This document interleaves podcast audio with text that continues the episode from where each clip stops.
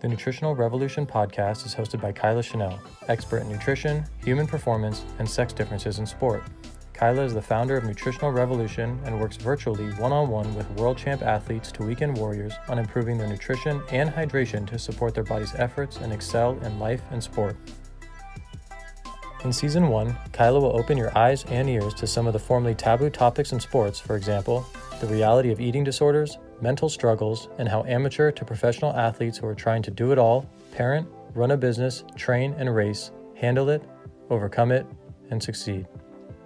You can find helpful sports nutrition nuggets by following at Nutritional Revolution on Instagram or joining our monthly newsletter. You can sign up at our website www.nutritional-revolution.com. Today's episode features lifelong martial artist Antone Haley. Antone is a black belt in Brazilian Jiu Jitsu, has 15 years of kickboxing experience, and is a full dog brother. Antone is also an MMA coach and has instructorships in a dozen martial arts systems, including Krav Maga, JKD, and Kali. In addition to being a firearms instructor, Antone is also a competitive shooter. In 2019, Antone was able to secure four first place finishes in the tactical games. His first win came in the intermediate division in Mississippi. After that, Antone secured three consecutive first place finishes in the elite division in Georgia, North Carolina, and South Carolina. His last two performances won him the Tactical Games Carolina Cup. In this episode, I talk with Antone about the tactical games, the role nutrition has played in his success, what his training is like, and what his future plans are. Enjoy!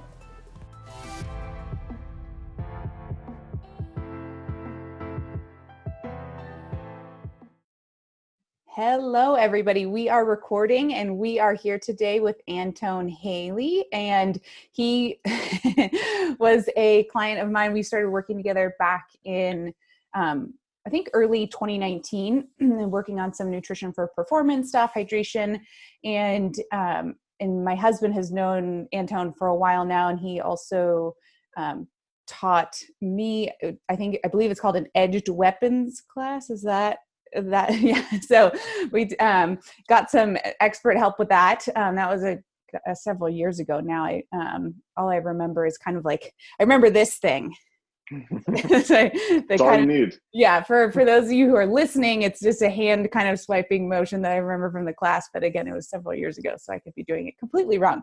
Um, so I'm to let Antone kind of introduce himself a little bit and dive into maybe um, what his sport is. It's going to be a little bit different than previous podcasts. For those of you guys listening in, we've done some interviews with like triathletes and endurance athletes, and I think Antone has a really unique um, background and type of training that he does and i think this is a i think this is going to be a really cool podcast for you guys to listen into so antone why don't you let us know um, how you got into your sport and what what that sport is Oh boy. So the genesis of of kind of what I do is really based in martial arts, right? So I've been a martial artist, you know, a serious martial artist since I was a teenager. I started when I was, you know, very very young, and uh, I was kind of the guy that just never stopped and kept going.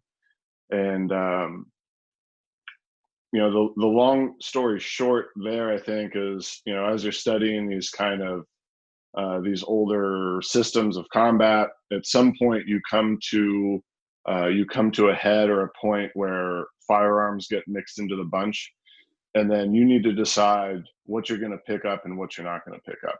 Hmm. So for me, I decided a long time ago that if you're going to pick something up, you got to pick up the whole thing. And for the last several hundred years, firearms have been a part of combatives. They really haven't. You know, people try to create a separation there, but you really can't. They're they're interwoven. And so roughly about the time I was in college, I decided I was going to pick that up as well as as kind of part of this this journey that I was on and I started shooting. And then time went on, I became a police officer. I'm a uh, a cop here in in California in a large city. And I was looking for kind of a method of a methodology of training or how guys are staying sharp on the tactical side of the house you know the uh, how the tactical athletes are doing what they do and doing it well and through that process i stumbled upon an event called the tactical games it's uh, it's pretty unique in the shooting world. It's probably the most physically demanding event that exists currently. It's uh, a two-day event. There are at least six stages over those two days, and it's a combination of marksmanship and essentially physical tasks.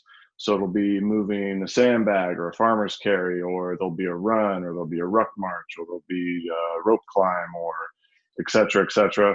And the stages can range from uh, you know a short stage with a few rounds and only three minutes to a 45 minute stage. You kind of you show up and you don't really know what you're going to be facing. The tasks are not released ahead of time, so you know you need to put the work in and show up with uh, I can do it attitude and you know go for it. Yeah. And so with the tactical games for those of you who have never heard of it before it's um, they host it throughout several different states correct? Yeah. So my my first year competing was 2019 i think my first event was in mississippi i competed in north carolina south carolina and atlanta. Mm-hmm, mm-hmm. yeah. And so one of the things um, antone needed help with was i think it was specifically georgia was really hot and humid. And um, and so we worked on some hydration stuff there for for him to help with that piece of it. Um, but i think also with the circumstances of the environment um, i remember you texting me at one point and you know you were out in I think kind of sounded like the middle of nowhere and couldn't couldn't get access to, or he ran out of his um, powdered carbohydrate source. that we had referred to him that was kind of a portable um, carb source to use in between these events, and he ran out, and so we had him go to. I don't even know where, but grab some maple syrup. I think is what we ended up doing was kind of the resort, the last resort there. Um, and how did the maple syrup swap work for you? So I've had to do that twice because typically when when I go to a match, uh, I have bags that are set up with numbers on them, mm. and it's what I'm going to consume right before the match and then right after the match. Awesome. And everything's measured out, so I just pull out the bag, I throw it in the shaker, and all I need to do is pay attention to the clock so I can get the timing right. Mm. And I I think it happened twice where something was off, or something didn't make it in the bag, or the measuring was wrong and I was stuck without the carbohydrates, which, you know, if you're, I mean, it was a hundred plus at 80% humidity at both those events where it happened. And so your hydration and your, you know, my carbohydrate intake was, was crucial. Mm-hmm. And so I remember making that call. I called your husband and then your husband was like, Oh, we got to get, we got to get the wife in on this. Yeah. And you told me maple syrup. So I said, okay. and so, um, I remember laughing hysterically, thinking of you in 110 degree heat at 80% humidity, drinking maple syrup out of the bottle, uh, you know, prior to stepping on the field. Yeah. But, uh, you know, both those events I came in first place.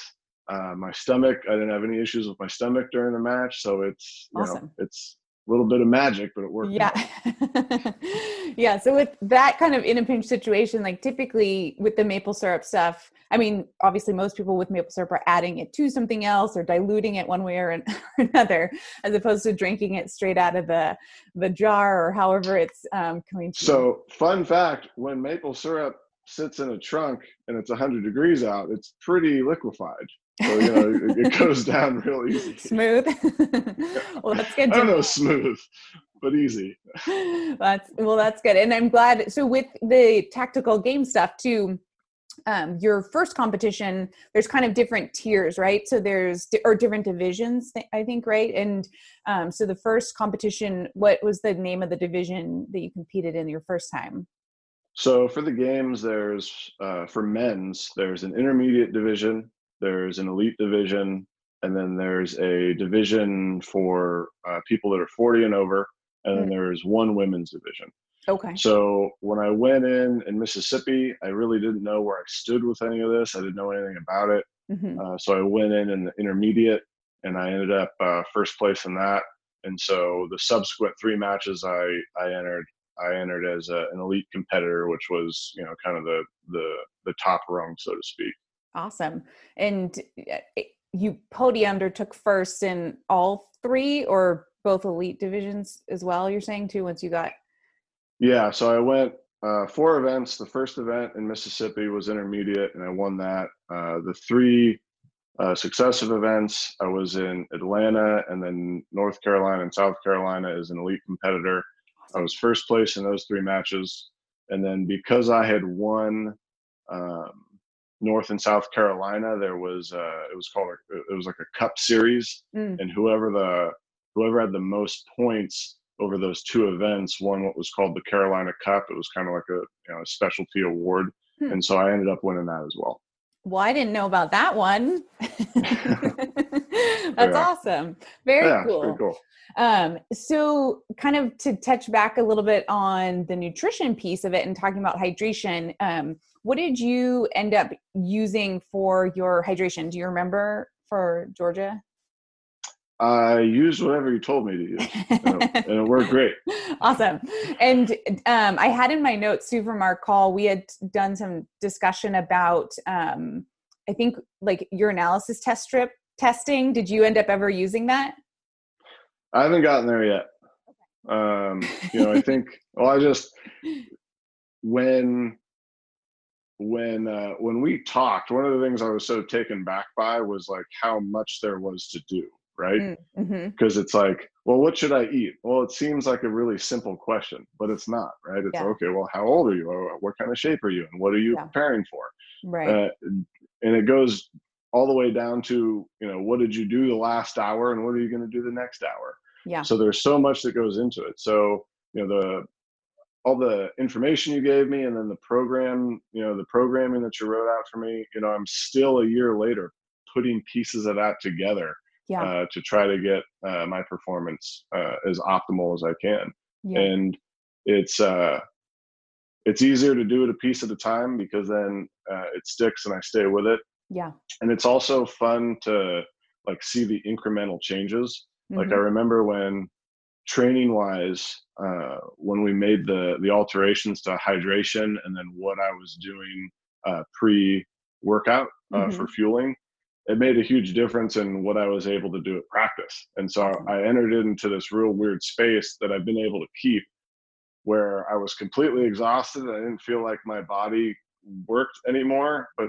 I could somehow keep going and do the work I needed to do. It, it, it's a very strange feeling. Yeah. But it's kind of it's kind of where I'm at, and awesome. it's because of the stuff I put in awesome yeah that's great and i think you're totally right on with a lot of that stuff is like when when i design a plan for a client i think a lot of times they get really excited and they want a lot of all the information but then yeah you look at all this information and there are so many pieces to it that when you kind of step back and take one piece at a time you're able to actually turn that into a habit really and, and make it a bit more of a consistent pattern than um, kind of like an example is like people who dive, dive right into diets all of a sudden and it's like a lot of stuff and they try and go all in and then it's like oh my gosh this is a lot of work and then kind of back away from it and let it go and then end up kind of cycling back or losing that habit. So i think losing any of that kind of motivation to keep doing it too and so taking it piece by piece i think is a big um, important part of it and you're saying like even a year later you're pulling little nuggets out of it to kind of keep implementing which i think is awesome and so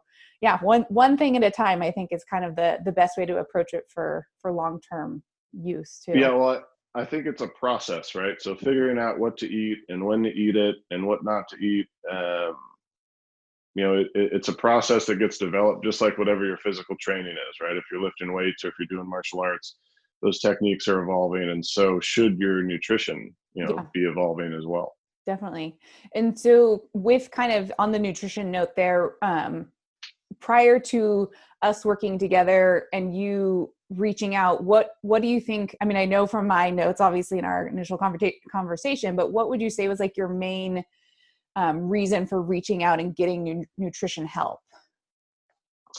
So honestly like i never like I looked at this next phase that I was trying to do is uh, you know athletically is a pretty major challenge, and I never thought of myself as that great of an athlete, and so I was like, well, I need every advantage I can possibly get here, and so the food was a major part of it, and then kind of with that sentiment, you know, part of what I do is uh, is a huge huge grind. I mean, the, my training volume is is pretty off the chart Um, it was off the chart when I was a competitive fighter. It's it's off the chart now as a as a competitive shooter, and so you know, looking at all the things I need to do and all the things I need to be fueled for, uh, being able to do those things safely, I guess, was was a big factor in trying to getting the right food right. Yeah. Because like when I was when I was a competitive fighter, I think that when you look at it from the outside, you okay, well, you just got to go to practice, and well, that's true.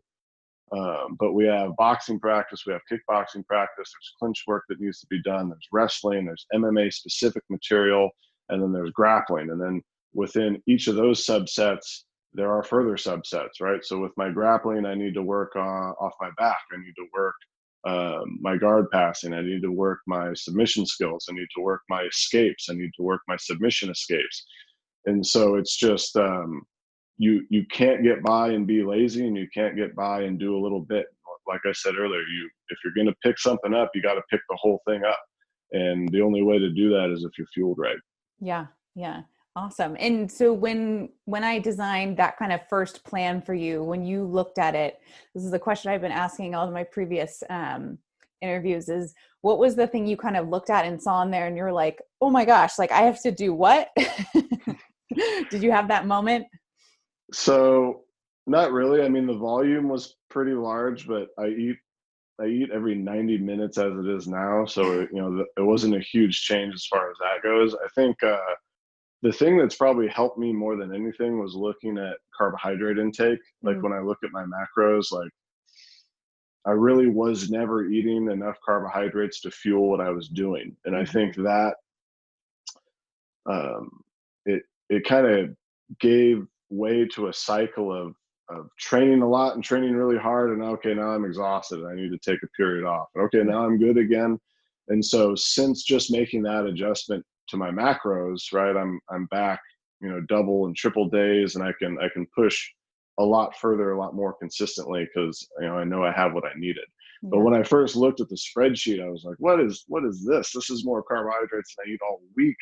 And you're having me, you know, before twelve o'clock, I'm eating this. Yeah. Uh, but you know, you were right. So here we are.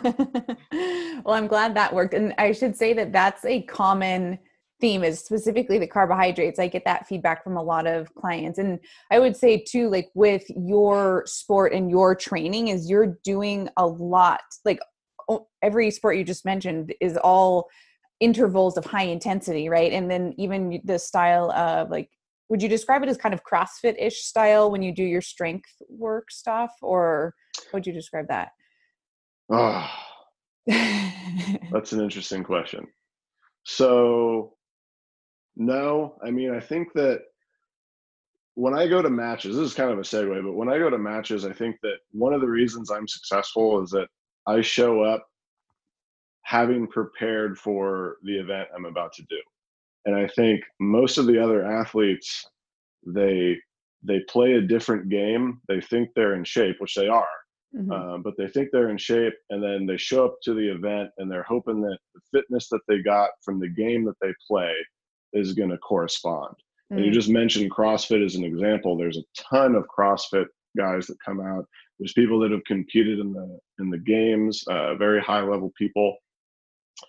And I think it's uh, I think it's an error. You know, I mm. think it's an error to use something to prepare for something else. Mm-hmm. And so um, a lot of the strength stuff I do is uh, it's pretty sports specific. I may be in the weight room two days a week uh, to try to get stronger. Mm-hmm. But uh, like as an example, one of the events we had to move a sandbag that was around 180 pounds or so, right? Wow. And if you couldn't pick that sandbag up, put it on your shoulder, and jog with it, you you weren't even in the running. You weren't going to be in the top 10 for that stage.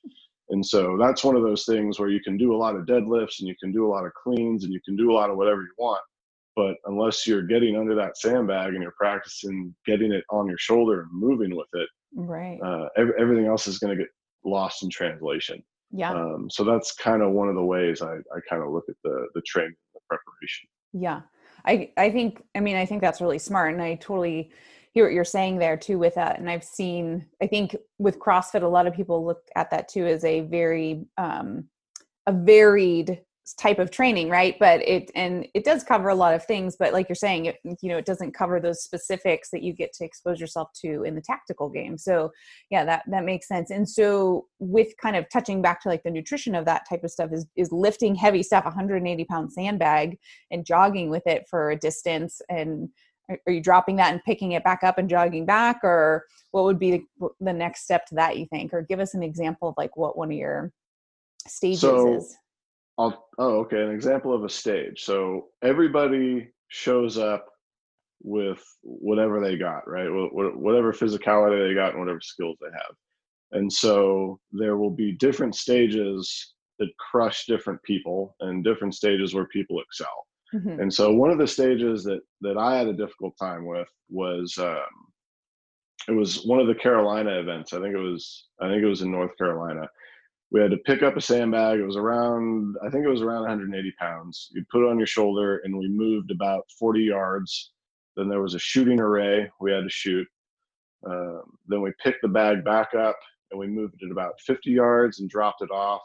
And then we had maybe a half mile run. We had a series of eight foot walls we had to jump over. Then the half mile run back, pick the sandbag back up, 50 yards, shoot the array, sandbag back up, take it back to the start, right? And, and then you were Jeez. done. So you got to pick that thing up four times and you're moving it, you know, 200 ish yards right Hmm. over the course of that. yeah And the last time I had to pick that up, I just barely managed to get it on my shoulder. I was hooting and hollering and screaming while I was trying to get it back, right? And so when I got back, I bought a sandbag and I, you know, I started to work that because part of it is a skill, right? You got to, you know, have a, a good kind of fixed core deadlift technique to get the thing to your hips. And then you got to figure out how to use your hips to explode it on your shoulder Mhm. and then there's a tremendous amount of like unilateral core strength that you need to keep that thing on your body while you're moving right um, so for me that was one of the more difficult stages that i shot you know for for the other guys like there's a there's a guy that that competes who's a an olympic lifter and he's uh he does strongman stuff. Oh wow. so he he he picked that thing up with one arm and threw it on his back and just and ran with it. Uh, so, so every everybody's got their strength and, and weaknesses, but that that was one thing that um, you know. It was also the first time I ever picked a sandbag up that was that heavy before, Mhm. and you're not allowed to touch it before the match starts. So I didn't know how Oh. big or how heavy it was. They just said, Yeah. "Yep, pick it up and move it." Jeez. So uh, yeah, here we go, and you know, it worked out. yeah. And so yeah a lot of that stuff that you're doing we we would say that you're asking your body to go glycolytic right for these sh- shorter distance higher intensity either lifts and runs or things like that. And by going glycolytic that increases your reliance on carbohydrates within the, the muscle tissue. And so by making sure we are supplying you with enough of that stuff i think that comes down to like that just brings me back to the whole that's a lot of carbs right? And so that's the that's part of the reason for that. And and um, even with a lot of my endurance athletes although they they they might be doing intervals during their training but that longer steady state stuff too we still see in the research that the carbohydrates are king in terms of performance even in in that kind of style of stuff as well. So it's a common theme i think in the um, you know athlete world is that if we're not utilizing enough carbohydrates or recovering with enough carbohydrates or consuming enough throughout the course of the day, we can kind of feel that um, bonking kind of sensation or or kind of fatiguing out or heavy legs or things like that. So I'm glad that that worked out for you. And and so with the kind of back to the the tactical game stuff, how many different stages did you say you'll have in a day? So you'll have at least three. There was one event where we had we had three stages the first day. The first day are usually the longer stages, and then the second day usually the shorter stages. But in that particular event, uh, we had the end of the first day, three stages, and then they said all elite competitors need to be here four in the morning, ready to go. So we just said, "Oh, great." Um, so you know, I'm coming from the West Coast, so it was like the time change was horrendous Right. And we showed up and it was dark and we were all in the middle of a field and there was a, a pile of 50 rucksacks and you know okay we kind of knew what was coming right Yeah. and so we started that day off with a uh, you know a five mile ruck with you know 45 or 50 pounds right so that was like uh, that was one of the longer stages. Mm-hmm. And there was no shooting in that stage; it was just a movement. But you know that all got uh, computed into the scores. Wow. You know, at the end of the day. Yeah. Wow. And so, with the kind of looking at all the different stages you've done over the multiple tactical games, what would you say is your favorite piece of it? Or- so, if I'm good at anything, it's moving like a moderate load over a pretty moderate distance. Mm-hmm. So, if I have to, you know, move a a sandbag three miles, you know, I can do that pretty quickly, mm-hmm. and so that's kind of where I excel the the stages with longer runs, right, where it's like a mile plus in between your shooting, mm. uh, those are typically the stages I do really well in. And then, um, you know, the the shooting, I mean, I'm consistent. I'm not necessarily the best shooter on the field, but I'm really good at shooting under extreme duress, mm. which is really what the tactical game is all about. Right after you you know, you do something like when I was moving that sandbag, that was basically me moving at max effort, you know, four times and then having to figure out how to slow my heart rate, my breathing down enough to get the hits I needed. Right. Because every miss is every miss is 10 seconds. Oh. And so, you know, if you're on a shorter stage where it's only three minutes and you miss three rounds, that's 30 seconds on a three minute stage. That's an eternity. Mm-hmm. Uh, same thing if, you know, if stage requires a, a mile run if you drop two shots 20 seconds that's an eternity for somebody to catch up to you. Yeah. And so um, you know it's it's definitely a balance of you know how hard you push and then what shots can you make. Yeah yeah. And so with the setup of the stages what kind of time windows were you having in terms of like to recover nutritionally between? Was it were you having like 30 minutes a couple hours? Is it different all the time? It's a couple hours uh, because all the different divisions need to cycle through you know the three stations. Mm-hmm. and so you'll show up there in the morning you know seven eight o'clock whatever and you know you'll kind of launch and then there'll be a couple hours and then you'll hit the second one and then you know you'll get out of there in the late afternoon you know your third stage. Yeah. And so it's an advantage in a lot of ways because i can you know i can really dial in hydration and nutrition in that time. I can get a lot of rest in that time. I think that there's very few sports you can play where you're going to be more dependent on your gear than mm. uh, than the shooting sports, right? So mm-hmm. it gives me time to square my gear away and make sure everything's working and yeah, everything's where it needs to be and configured for the next stage and and all that. So that's kind of how it goes. Yeah, and how much would you say your gear weighs, or does that vary stage to stage? So it's it's mandatory for elite men that their body armor is 16 pounds. Okay. And they they weigh it prior to the match, and then they'll also spot check kind of people as they go just to make sure everybody's being honest. So you hmm. have to have 16 pounds of gear on. Wow. You have to have a rifle. Uh, your rifle is going to weigh probably at least six pounds. Mm-hmm. A lot of guys build ultralight rifles oh, for the wow. matches because they know they're going to be carrying them, right? So yeah. um, a good example is like something on a on a rope climb. If my rifle weighs five pounds and somebody else's rifle weighs eight, you know that's an advantage that I have. You know, mm-hmm. particularly like uh, if I just did a heavy farmer's carry for 100 yards and now I need to climb, you know, yeah. a rope two times, uh, every pound is going to count. And so yeah. guys will make uh, lightweight rifles and then you'll need your handgun and then whatever ammunition is required for the stage. Hmm.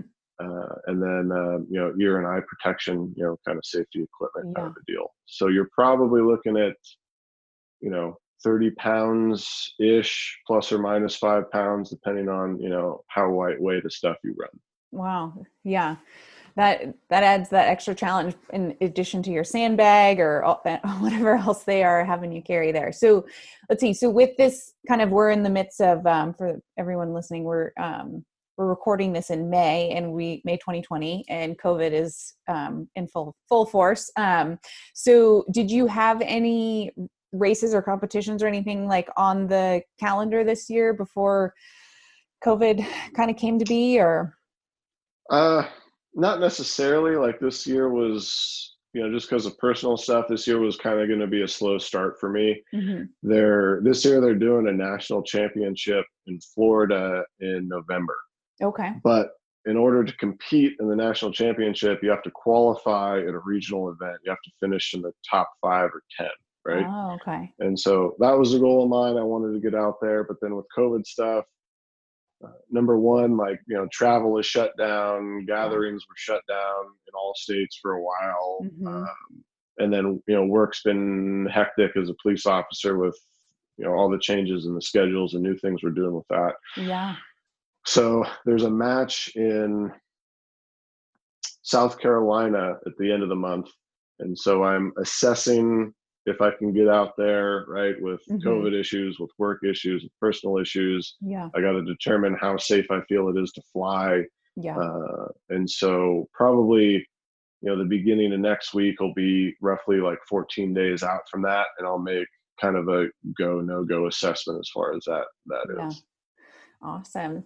That's exciting. And um, so did they did they have to postpone the championships at all or has it always been scheduled for end of the year? No, they it it's it seems like most people's attitude is that we're on the back end of what's going on in terms of restrictions, right? That Mhm. could obviously change at any moment. Yeah. They did have to uh, move and postpone and cancel events earlier in the year just with what was going on. hmm But it's if I had to guess, it's going to start to be business as usual, at least for you know the events I compete in. You know, hopefully. Okay. Yeah. Awesome. So we'll we'll stay tuned to to keep tabs on on the the success there. And um, how has your training changed, or has it changed at all since the COVID situation? So, you know, martial arts is kind of the base of everything I do. And so that is shut down at this point. All the martial art gyms are shut down. They will probably continue to be shut down for a while. And it's pretty much impossible to maintain social distancing and do martial arts. It's just, Right. it's not going to happen. Uh, other than conditioning, it's very hard to train by yourself because you, you know, you need another person to get better. It's just how it is so that's been very much put on pause. As far as tactical game stuff i'm lucky to i have all the resources i need to basically train on my own. I've got all the equipment and i've got all the space i need to be successful. And that's been a big part of being successful in the sport you know this this far or thus far i guess. Awesome. and so i'm still training really hard. Um, you know my after last year one of my one of my weaknesses was just kind of general strength so actually your husband helped me a lot uh, with that and with programming and with movement coaching and so i spent the last since last season trying to get stronger and then the last month or two going back to that sport specific training uh, to try to get all the techniques down and the tasks i got to do hmm and so if anything i've probably been training harder uh, because i can't i can't be in the martial arts gym right Yeah. So you eat more carbs then? So many carbs awesome. And so um why don't can well can you share a day in the life of of Antone in terms of like what time do you wake up? What is your tr- training? Maybe what do you eat? Um, for those interested, and of course, I'm curious too. So, so because of what my schedule's like at work everything goes in a big cycle you know and so on a work day i assume you don't want to hear about a boring day right which would be a work day which you know i i'm i i'll get up i'll work out i'll go to work and then maybe if i get home in time i'll i'll work out i'll do a light workout in the evening i, I usually don't get home till 12.30 at night so it's Mm, it's difficult to get that second workout in Yeah. psychologically, I like to have my days be at least double days. Mm. Um, but like a heavy day for me, uh, not yesterday, but the day before, I ended up getting up around uh, nine. I usually eat really light, so I'll eat some fruit.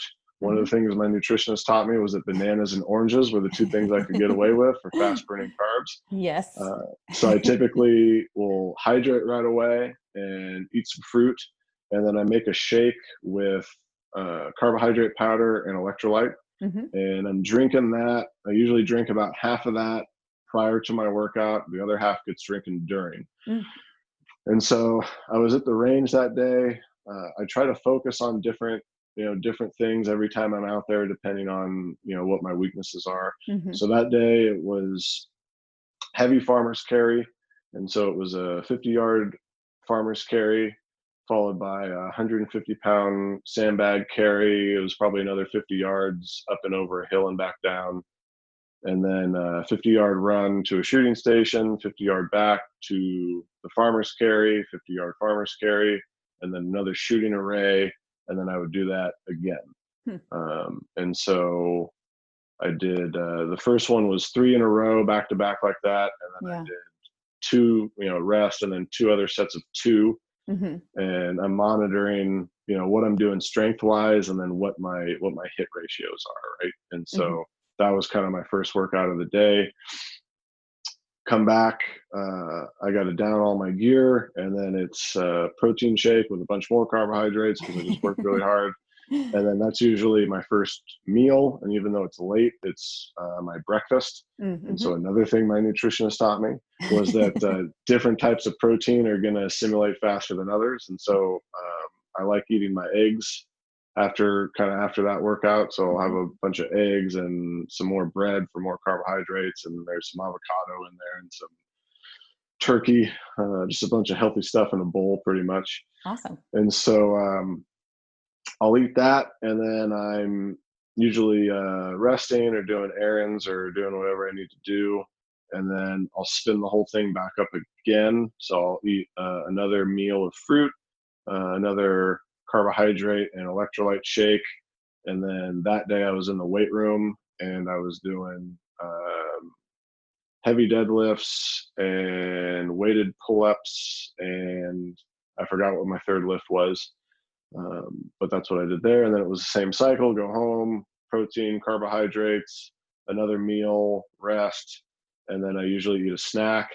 And then that night I went out on a ruck run. So it was 45 pounds for three miles. Jeez. Uh, and then I'm coming back, carbohydrates, protein, another meal, rest, and then another meal, and then bed. awesome. So a so lot that, of that's like that is a like comically heavy day. I don't Yeah. have a ton of those during the week. yeah. Um, but you know, training will taper, and so like right now, uh, my volume is incredibly high. I'm training all the time, and then next week it'll start to taper off. And then, assuming I compete the next week, I'll have you know probably three or four days of full rest, Mhm. uh, stepping into it. So the goal is that when you show up, everything feels light and goes really easy. That's Right. never the case, but that's always the goal. yes. And do you program your own training or do you have someone programming? I train it my I, I program it myself because um, number one, there there aren't that like the sport's pretty new, Mhm. and there aren't a lot of people that um, are going to have their fingers on the pulse. I think of the Yeah. sport well enough to really make good programming for it. Mhm. So that's one. Uh, number two, I was really successful previously with the programming that I just made up in my head on the way to the range. so I'm gonna, you know, kind of keep that going. yeah. And um, the other thing is that I constantly, constantly, constantly am criticized by my coaches, and rightfully so, for uh, my training volume being too high. Mm. And as I say it or as I put it on paper, I get it. Mm. Um, it's way too high. But uh, now that I got the right food in me, uh, that helps. And I've also been having that output for ever, forever since I've been a martial artist. I've been putting in way more work than anybody was supposed to. Yeah. And so, um, yeah, I think I have a good sense of what I can do and what I need to do to be successful. And so I just put it in action and I go. Yeah. Awesome. And um, let's see, what would you say? Just a little nutrition question. What's your favorite like meal on a on a training day? What does that look like? Is it is it the fruit you talked about, or what is a your eggs or? Favorite meal? I like them all. I honestly like. I well, I I there isn't anything I, I necessarily like more than anything else because it's all like really super clean, healthy food. Um, but I more than what the food tastes like, I like the idea that I'm eating the right thing at the right time, Yeah. so that a few hours from now I can pack up and I can go not only do what I need to do, but you know keep expanding you know in in whatever realm that is and keep getting better. And so i think um for me it's the that's the feeling is it, it's not necessarily what the meal is but knowing that it's the right meal at the right time to accomplish whatever my goals are. Yeah. That's great. I wish i wish everyone could uh look at the look at food that way. That's perfect. And um so a kind of funny final question that i sid helped me with this this one my husband um is for you if what what is the animal you think you could take down in the octagon? And um, we had a couple options for you to select from. So we have a okay. kangaroo a mountain okay. lion or a grizzly bear. I think the obvious choice is the kangaroo. And why and why you know i figure the kangaroo he's only hands that's all he's got right kangaroo he's gonna box yeah. at me so I'm probably going to be able to uh, uh, maybe slip those punches and uh, you know maybe take him out at the legs and then get on top of him. I mean, that's as I sit here, that's my plan. Uh, awesome. So yeah, I'm gonna go with the kangaroo. All right, awesome. Well, um, so that's kind of the the end of our podcast here today, you guys, with Antone and um, learning a lot about the tactical games and his type of training, how he fuels and supports that. And um, if you guys have any questions about our podcast, feel free to put them in the comment section. Um, if you're watching this on YouTube, um, or you can always message us um, or message Nutritional Revolution at Gmail if you guys have any questions for Antone. All right. Thank you, Antone. Absolutely. Thank Take you. Care. Thank you for tuning in. Today's episode was brought to you by. Just kidding, we don't have any sponsors yet, but if you're interested in sponsoring us, feel free to shoot us an email at nutritionalrev at gmail.com. That's N U T R I T I O N A L R E V at gmail.com.